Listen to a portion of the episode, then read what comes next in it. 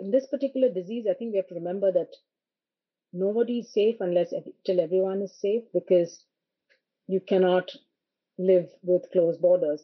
And so, if there's disease in some part of the world, sooner or later it's going to catch up.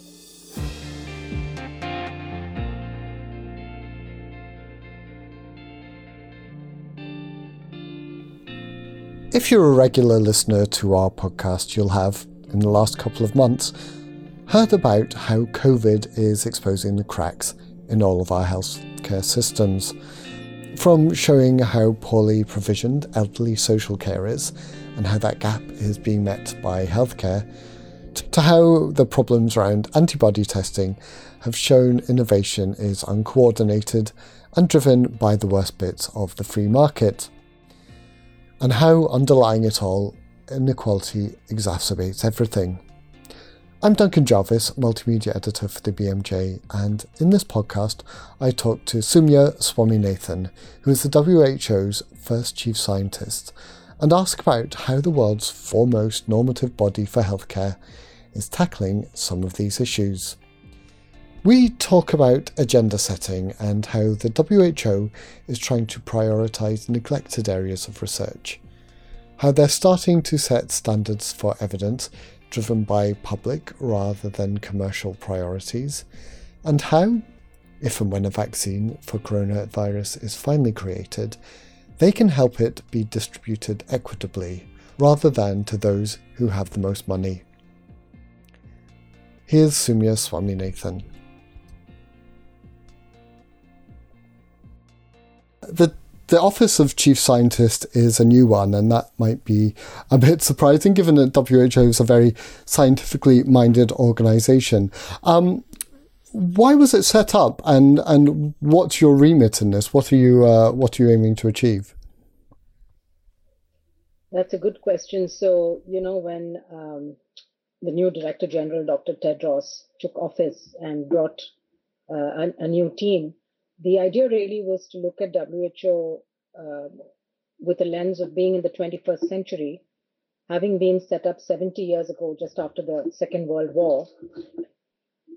The time had come really for WHO to think about not only its relevance, but the way it operates and interacts with member states and with other stakeholders around the world, and to look and see whether our uh, the processes that we use uh, were still fit for purpose. And during the course of a year or so, we identified a number of uh, key processes um, which which really impact on on WHO's work that needed to be examined and and probably rebooted. And and so we identified about 13 of them, high priority ones. Now, during the course of that transformation, what happened was there was a lot of internal discussions with staff across the organization about how do we make ourselves more relevant, more effective, more efficient in today's world when there are a number of other organizations in global health and that member states also have very varying needs and requirements and resources and capacity. So during those discussions, it became obvious that you needed some kind of central mechanism and a, and a resource, internal resource, that would do two things. The first was really to stay ahead of the curve, and that is to anticipate what uh, is coming down the pipeline, maybe being able to look beyond five to 10 years ahead and, and identify the technological and other uh, advances that are likely to impact health. And then to be able to anticipate and respond to those challenges. Because every technological breakthrough and innovation comes with you know both good and bad. In the sense that it can be of course uh, harnessed for public health for public good but it could also pose some serious ethical and other challenges. So as an example the gene editing technology.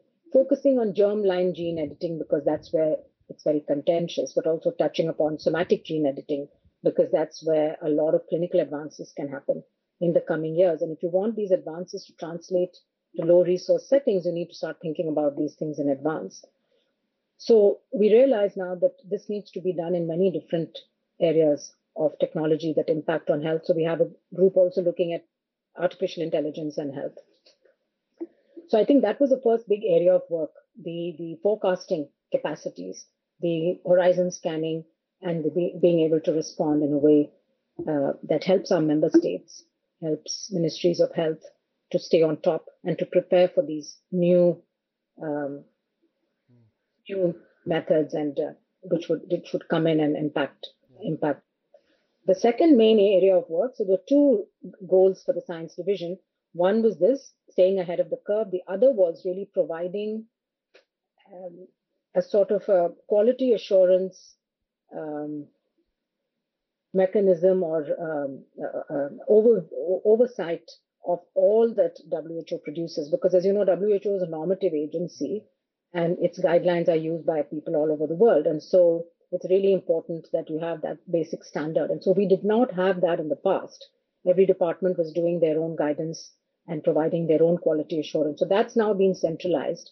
And so we provide that service, and you could call it oversight.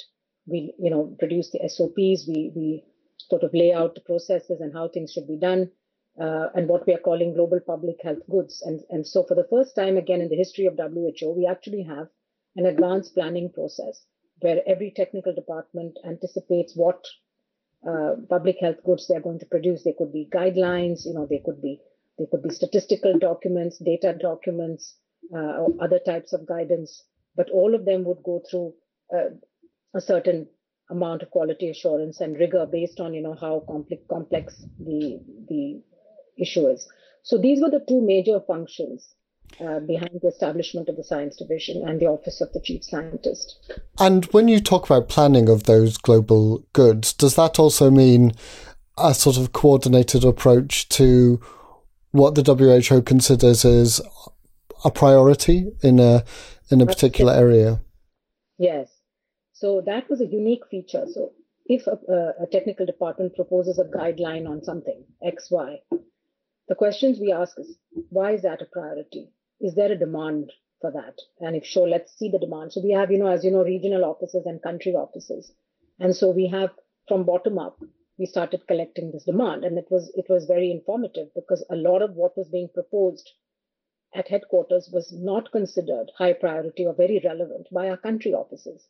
So that was the first step of prioritization. The second, of course, is you know the World Health Assembly gives us mandates to do certain things. That's more at the global level. So there are global mandates given to us that we have to fulfill. So these are the two considerations really as for us to prioritize. And then during the planning of, of these global public health goods, we've put in place again an end-to-end process where the country offices are involved in, in the prioritization, but also in the review. And uh, get, they get involved also in the development of these uh, documents so that they're more relevant to, to country needs and also the format. So we're looking at how can we do computable guidelines? How can we do living guidelines? When it comes to also, you know, deciding what guidelines to do, and if we look at uh, the the COVID nineteen pandemic at the moment, you know, there are lots of questions around um, antiretroviral treatment or what kind of oxygen support is is needed, and you know, down to I don't know how to try and prevent transmission within uh, within a hospital or, or anything like that. And that needs to be based on good science, obviously. And at a time when that science is evolving and emerging, and we've talked um, on the podcast before about how how messy the picture is, how how many small trials of say remdesivir or or chloroquine are, are going on, and there's a lack of um, coordination in a way that allows that data to then be synthesized into a guideline quickly. So I, I just wonder, um, is that something that you've seen and that you're concerned about? Um, and is there a way in which that kind of coordination could be um, given to, to all those research efforts? Yes, this is a very important issue because, especially in this sort of situation when we're in a pandemic, when we're in a desperate situation. Um, people tend to clutch at straws, and because everybody is desperate for some some relief. Now, the good thing I would say about this pandemic, starting from the very origins in China, is that we've had a lot of information and a lot of knowledge being generated, you know, right from the beginning. So even in the midst of all of that crisis in Wuhan, we had Chinese doctors and researchers publishing case series, you know, starting with case series, uh, and then clinical trials and epidemiological studies and investigations. And apart from all the genetic se- uh, sequencing data that was also being uh, put out, and that really, I think, helped us, got, gave us a head start in trying to understand what this new disease was. So I think it was extremely important. The downside, of course, is that the a number of the clinical trials that were conducted were either not randomized uh, clinical trials or they were too small to answer the primary uh, question. And so we see now proliferation of uh, a number of trials addressing uh, many of these different therapeutics that have been proposed for treatment, but unfortunately, not a single one of them has given us a clear answer to date. And that is why, uh, in um, even early in February, the WHO had started thinking about launching a multi country large randomized clinical trial to assess these putative uh, therapeutic agents for treatment of COVID with, with endpoints which have impact on public health. So a mortality endpoint and the duration of hospitalization and the need for critical care, because this is what we thought is very important rather than looking at virological outcomes, you know, at, at which day the virus clears, etc. So this was in retrospect a very good decision, I think, for us to move ahead because I what we see now today is that there are only a couple of clinical trials, like the Solidarity trial, also the, reco- the recovery trial in the UK, which are likely to give answers because they're able to enroll enough patients, you know, to have the statistical power to answer those questions. So it is really important also, I think, uh, thinking about research um, is to have some kind of a global consensus between the experts on what are the important research questions and what are the endpoints that should be used, particularly for these clinical trials, because otherwise then you end up not being able to compare. So, for, as an example, we have a number of small studies going on of corticosteroid treatments. Each one of them is designed a little differently with different endpoints.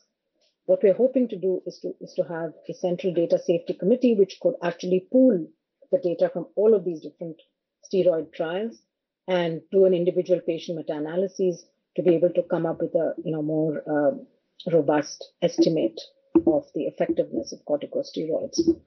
Um, similarly, for the prevention trials, uh, whether they are chemo prevention studies or vaccine trials, we are, you know, trying to coordinate global dialogue on this so that we can have a consensus on the endpoints and also on, on the methods that should be used We've heard a lot of discussion about human challenge studies, could be one possible way of doing trials, but we have to be very careful mm. about proposing something like that without um, um, focusing on the ethical and safety aspects of such studies.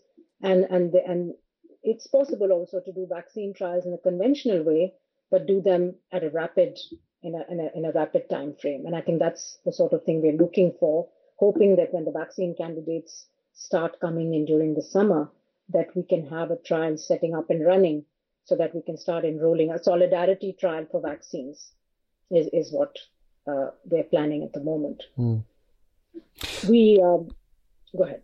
I was going to say, I mean, that's amazing that we can do that so quickly in a pandemic and get that sort of uh, consensus. And, you know, people will look to the WHO in a an emergency for, for that kind of coordination.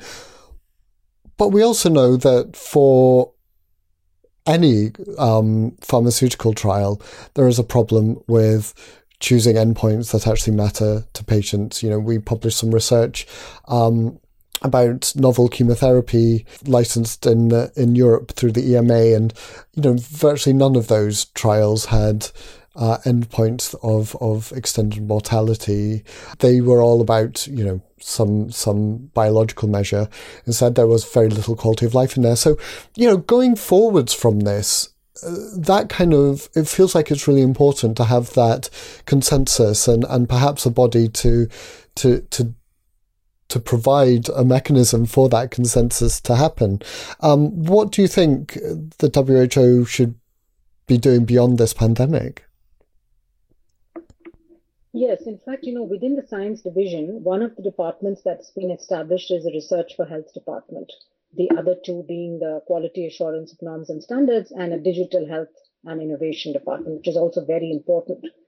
But so the research for health department aims to provide guidance, um, set policies on the conduct of research and on, on trying to promote research on priority areas to, to get global research funders to focus on those on those priorities, but also to address the kind of issues you're talking about. You know, how do you design uh, the trials which will answer the right questions so that you're not wasting resources and uh, you're also saving time and helping patients.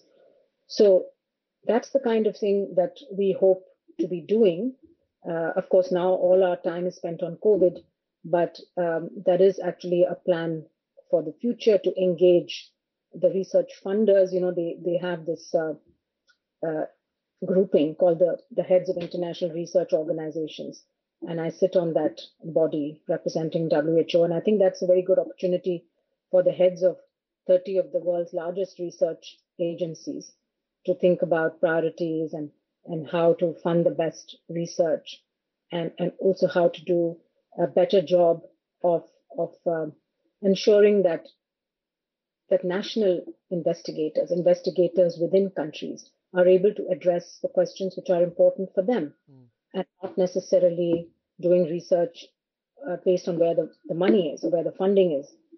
Uh, and that's a shift that we'd like to see because over and over again, we hear from researchers from the global south that they would love to do research on, on what they know are priorities for their own country or their own region, but are limited by the kinds of funding and the kinds of uh, calls that are made by the by the big global research funders. And so that's a, another area of uh, priority for us to bridge that gap. And the third way we do this is, is working with what, what are called the PDPs, the product development partnerships, where we started engaging with them to see what are the bottlenecks in the development of products, of health products, which most of the PDPs were set up to address the neglected diseases, mostly the communicable diseases. But we know today that there are many needs in the non communicable disease space as well, which are not being addressed. And so, one way the WHO can really shape this area is by focusing very upstream on defining what the needs and priorities are and developing what we call target product profiles for the kind of products we think are needed but which are currently missing. And this will help not only the public R&D funders, but also the private sector and developers and entrepreneurs and innovators to, to, uh, to, to, have a, a, description of the kind of gaps there are, uh, and the needs there are as they think about, you know, developing their products. Mm. So those are the ways in which w, WHO can shape the research landscape without necessarily doing the research ourselves. And as you rightly said, in emergencies, we may need to step in and do it. We did it for Ebola, and we're doing it now for for COVID. But as a routine, WHO is not an agency that you know does a lot of research by itself. So we, we promote and we shape and we foster and we prioritize and we bring people together. I think that's our strength. Mm. One place you have done some research is on testing, which people have um, called a wild west out there. There are so many um, immunological tests for COVID with wildly different sensitivity and specificity, and, and ones which um, end up being fairly useless because of that. Now, WHO stepped in and said, did some testing, said these these ones seem to be be useful. Um, but you know that then doesn't necessarily feed into regulation within individual countries or anything. Um, so I suppose it's after that research there is still when we've got some clear answers potentially there is still a gap between uh, what we know and the implementation of it as well. And um, uh, how do you think that needs to to potentially, you know, be closed or, or be more international perhaps in its in its focus? So I think the the service that you're talking about is what we call pre-qualification. And we do that for drugs and diagnostics and for vaccines. And what it is, is it's a mark of quality on a product. And it's very useful for the global procurement bodies like Gavi, the Global Fund, and UNICEF, and so on, because they know that they can then procure those products in large numbers because WHO has a mark of quality assurance. Mm. And this is mainly in, in those cases where these products are being developed by companies which are outside the purview of the stringent regulatory authorities. Now, so so on the on the one side, it's very useful for the global procurement agencies. It's also very useful for countries who do not have strong regulatory bodies of their own. So then what they do is they procure WHO pre-qualified um, products again because you know you can rely on them. Now, in terms of actually implementing it in countries, yes, that is a very important um, part of, of the chain and this is where there's sometimes a lot of delays, a lot of challenges which need to be overcome. We have country offices in about 150 countries in the world, uh, mostly in the lower middle income countries. And there we have teams, again, the teams vary in size from five people to 500 people, depending on the complexity of the country and the health issues there. But uh, that's where the work with the, with the country engagement and encouraging countries to adopt the guidelines and implement them uh, and, and provide these services to the people. And that's where things need to be sometimes adapted or modified to the country setting uh, based on the resource availability, based on the capacity of the health system, and so on. So, yes, so WHO's work goes all the way from developing the guidance and providing that normative uh, guidance and all the way down to the actual implementation. And um, it's interesting you asked this question because one of the areas we've identified for further strengthening is actually at that level, at the implementation level, to see how can we, as WHO, do better in terms of a faster and more efficient implementation of the guidance, because we know guidance can sometimes take five to 10 years to get implemented in countries. And we want to shorten that time. And in fact, research plays a role there as well because it's what we call implementation research, implementation science, where you know what has to be done, but then you're trying to figure out which in a particular context. And so some of our departments have been very good at that. They've done implementation research with countries, engaging ministries of health, who then see for themselves that a particular uh, a, a particular strategy or a guideline is actually improving uh, the healthcare of the populations, or uh, and then they, they put it into policy for the whole country. So that's another space for research to fill the gap between a guideline and actually becoming policy and practice in a country. Mm. And um, just finally on that, I mean, there isn't a mechanism where say there was uh, a test that that came out to be the best one um, that that that could be shared equitably amongst all of the countries that would want to to um, potentially buy that test. You know, there there isn't a um, a sort of central way of of of organizing that distribution, and that must make that decision or that that you know that implementation particularly difficult for for the WHO um, when you're trying to think internationally as opposed to you know just within a, a single country's borders. Yes, this is another important area where WHO has a, a, strong role to play, and particularly for this pandemic now, we've been thinking about how are we going to deal with the situation where you have either a drug or a, or a new vaccine that's found to be efficacious and safe and not enough doses for the whole world, um, at least initially. So we have put together a group to start thinking about this. I mean, we've had a lot of experience in this space. We've done this with stockpiles for cholera and, and yellow fever um, and, and other medications which have been scarce, and we've had to think of strategies of how you prioritize the one the people who need it the most and where it can have the most uh, benefit. Um, and then you can have tiers of expansion uh, starting with with those who really need it the most or the most vulnerable and then you go beyond that. So for covid this needs there needs to be a global conversation on this and a consensus i think between countries but also the manufacturers. Because what we are hoping will happen is that we will have a lot of the manufacturers or all of them, if possible, commit to a global supply pool or a global procurement pool that would then procure and distribute based on the needs, not based on how, who can pay and how much they can pay, but based on where the disease burden is highest and, and within countries, who are the vulnerable groups. So one would say intuitively that healthcare workers should be prioritized as perhaps the first frontline healthcare workers and other frontline care providers as the, perhaps the first recipients of a new vaccine for COVID. This could be followed perhaps by elderly and other people who have special uh, vulnerabilities.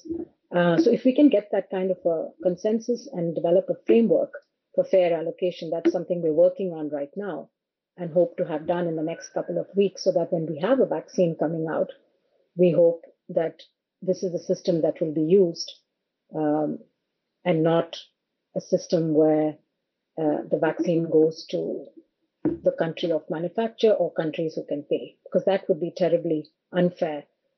But all the signs and signals I see during this pandemic point me to the first option, that is an uh, opportunity for for global solidarity and, and equity and so I'm quite optimistic that we will find a way of being able to protect those who are most vulnerable with the goal, of course, of protecting everybody eventually. But for that, you're going to need billions of doses of the vaccine, mm. and it takes some time.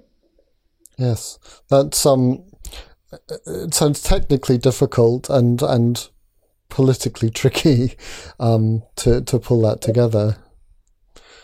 Yes, but then you know we've seen um, uh, a lot of signals um, from both from private sector and from member states that are actually promoting uh, this kind of uh, uh approach because in this particular disease i think we have to remember that nobody is safe unless till everyone is safe because you cannot live with closed borders and so if there's disease in some part of the world, sooner or later it's going to catch up. So it's really in everybody's interest to see that the pandemic eventually is finished, is controlled with protecting everybody who needs it. So I think that's something that probably brings people together as a common thread, um, recognizing that unless we agree to share equitably, we're not going to come out of this situation. Great. Well, Dr. Swaminathan, thank you very much for taking some time to talk to me. Thank you. So that was Soumya Swaminathan, WHO's chief scientist. If you're interested in this kind of thing, then you should listen to our Talk Evidence podcast, weekly at the moment, where we're trying to give you an insight into the evidence being created around coronavirus. And that's particularly fascinating given the amount of attention it's receiving, but also the fact that we're starting from almost zero when it comes to our understanding of the disease, and it's an opportunity to examine that mechanism in action, and we're trying to help you do that. The next episode of Talk Evidence is out tomorrow, and we'll be looking at how new big data methods can really help speed up that process of discovery. Now, this has been a long term aspiration for some, for the NHS's data, and this emergency has given the impetus needed to start pulling that all together. So, check that out on Apple Podcasts or Spotify or wherever else you get your podcasts from. That's it for this episode. Until tomorrow, I'm Duncan Jarvis, multimedia editor for the BMJ. Thanks for listening.